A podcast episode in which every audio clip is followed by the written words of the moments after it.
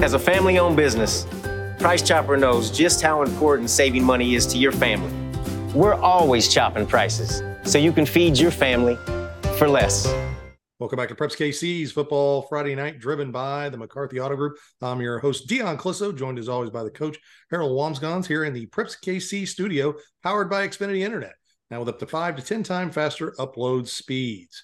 All right, let's go ahead and bring in GoPowerCat.com's Ryan Wallace. And Ryan, you went went down to where'd you go last week? I can't remember the name Nickerson, of the town. Nickerson, Kansas. Nickerson, Kansas.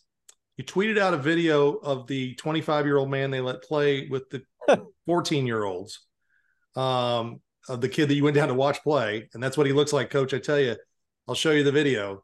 He looks like he's 25 and just stepped off an NFL practice squad, and he's out there with a bunch of freshmen and sophomores. What a massive individual this kid is, and his talent jumps off the page. I know it's in a small school setting, so it's tough to apples to apples. What did you think having seen him? Well, so Linkon Cure is the individual's name. He is not 35 years old as, as Dion is trying to portray.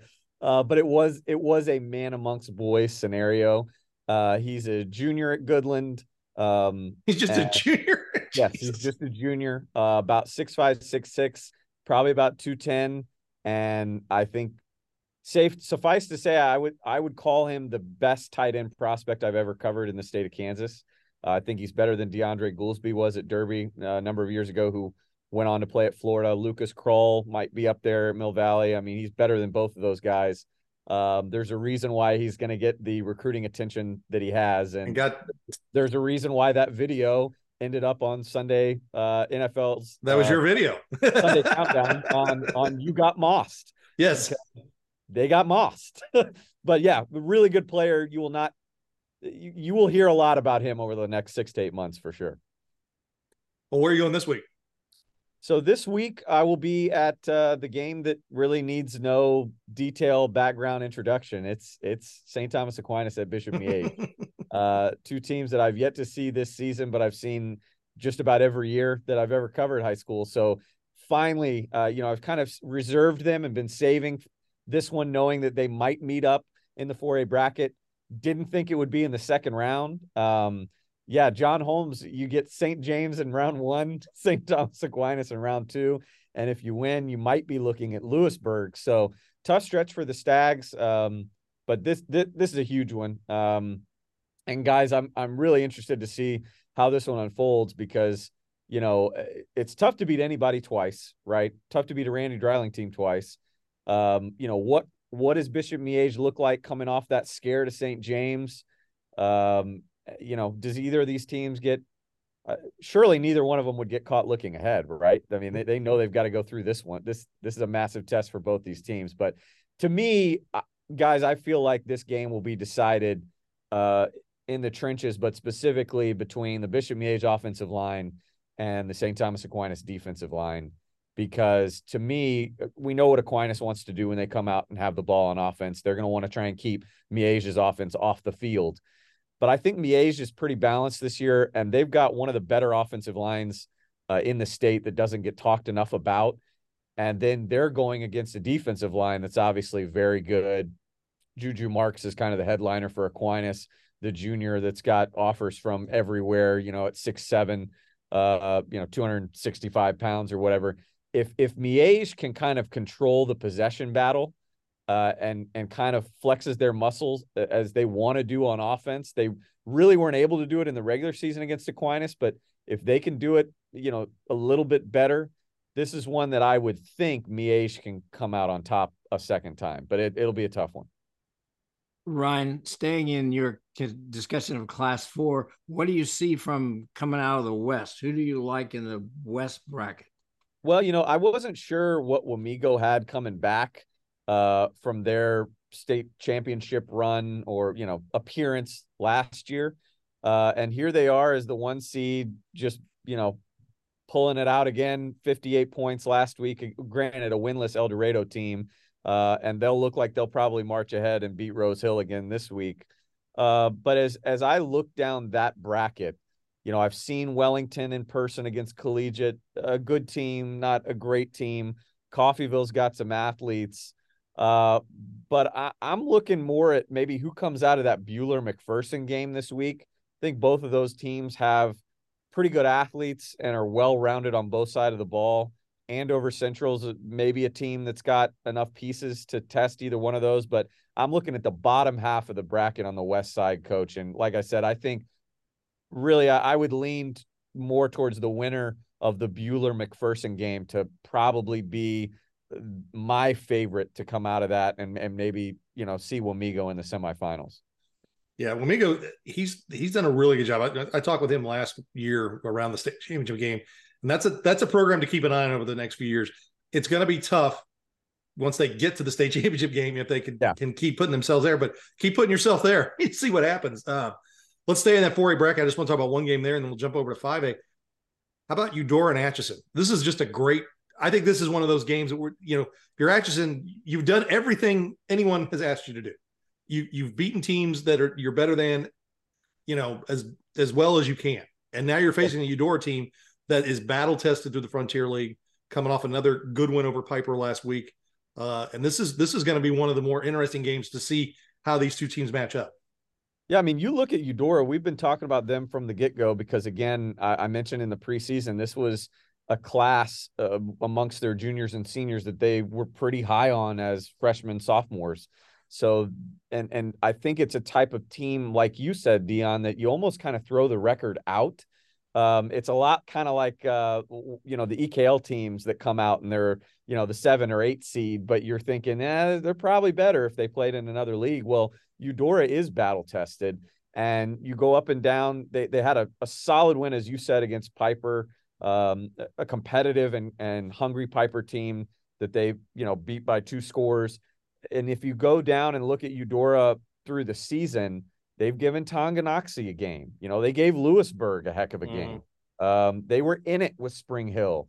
Uh, narrow losses all the way around. So this is a team, yeah, that should be considered dangerous on the the top of that 4A bracket for sure. We talk about, you know, the 4A East, the bottom half. Eudora might be kind of the surprise sleeper to, you know, advance to the semifinals and only have to face whoever's left between Basehor, yeah. Louisburg, Miege, and Aquinas. And all you got to do is win one at that point. This is a question for either one or both of you. How do you feel about Atchison's team speed? Well, I mentioned last week, you know, I like the Purdy kid. Um, beyond him, I'll be honest, I don't know a whole lot about the roster. Quarterback's quarterback's pretty solid. Carter. Yeah, Dion's probably a little bit more familiar, but I mean, if, if you've got a one-two punch, yeah, you know, sometimes that's all you need. And they're they've been rested. I mean, they they haven't taken a lot of snaps the last few weeks. I mean, they've been putting it away. Uh, let's look at five A real quick. We'll kind of run through this bracket. DeSoto Topeka Seaman. Um, I, I like I like DeSoto in this game, but Seaman's playing well. Yeah. That's a tough physical team. I saw a lot of them on film last week, some of the highlights of that game. Mill Valley Spring Hill's a, a big three game. We, we talked with Coach Feedback. The one that I think is interesting, and we also talked with uh, Jason Swift from Shawnee Heights. I think that, that Thursday night game is going to be interesting. Lansing Blue Valley Southwest.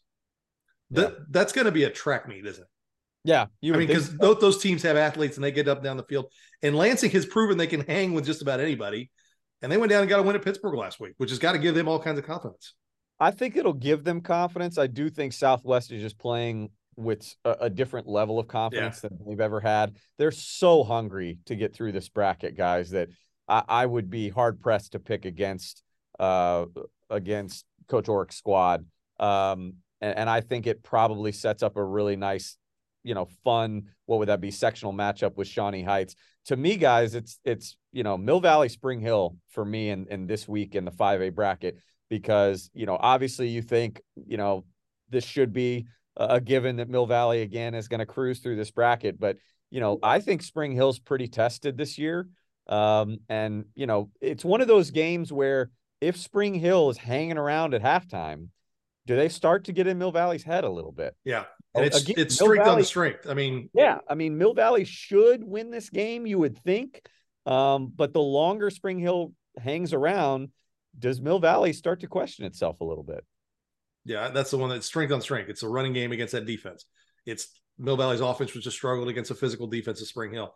Real quick in, in 6A, we've got some good matchups this week. You got Olathe East Blue Valley, Blue Valley who's starting to play very well. Um, and Olathe East has done any, anything you can ask for. They've done the last six weeks.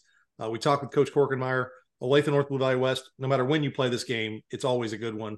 And then Olathe South, Blue Valley Northwest, and that this Thursday game. And so if you're listening to this on Friday, that's really Bryce Nordenberg last week, four touchdowns against Shawnee Mission South. They did not let Shawnee Mission South be a part of that game last week. That was a, an impressive performance, especially by Nuremberg.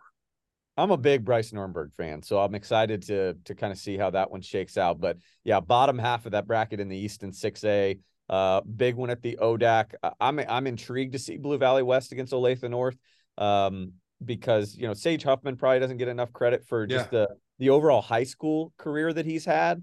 Um, but it, obviously running into the teeth of a really physical defense, and then guys, Olathe East and Blue Valley, um, uh, quietly good one Mm-hmm. I think the question will be Does Blue Valley have enough offense? Uh, Blue Valley's defense has come a long way, and they've got some horses on that side of the ball. But also, Olathe East defense doesn't get enough credit. Uh, you know, it's one of those where how long can you ride the John Price horse? Uh, they, they're going to have to prove, I think, that they can throw it around a little bit to get past East, that is just playing as hot as maybe any team outside of Blue Valley Southwest right now you know I have to ask you about Lawrence and also about Free State. Yeah. what do you think about yeah. their matchups this week? Well, you know, I think with Free State, I'm I'm excited to see what they do against Manhattan. Um, they went out, got a, a, good win against a good Garden City opponent. I, I think you know they they match up fairly well with Manhattan. Going into the Manhattan is is a tough one for Free State. Um, I would probably lean towards the tribe there. And then with Lawrence, um, you know, the game they had last week to escape Dodge City, and now you're looking at a, a road test against Derby. I'll be honest, I don't know how Coach Bowen kind of gets those guys regrouped um, because you're already kind of second guessing yourself. You know, man, should we even be here? And now you're looking ahead at at Derby, who's who rolling, is just quietly rolling right now. Um, I, I don't know. I, am not feeling good about the Lions. Um, you know, it's kind of been it, it, hasn't been the greatest of finishes, I think, for them in the regular season. Yeah. I the, I, I don't know if either one of those are going to come out, out of the other yeah. side of that. Yeah. They're, they're, I think they can. I'm not saying they can't. I think they can.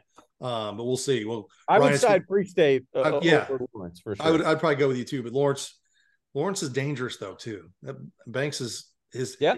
Banks is getting better throwing the ball, which is taking which is opening their offense up. So that's his every week because I put his stats in. That percent completion percentage has done nothing but go up each week. So that means sure. he's putting up good numbers each week. So, well, Ryan, have fun out at uh, Miege and Aquinas. Should be a good one, and we'll chat with you again next week. Thank you, guys.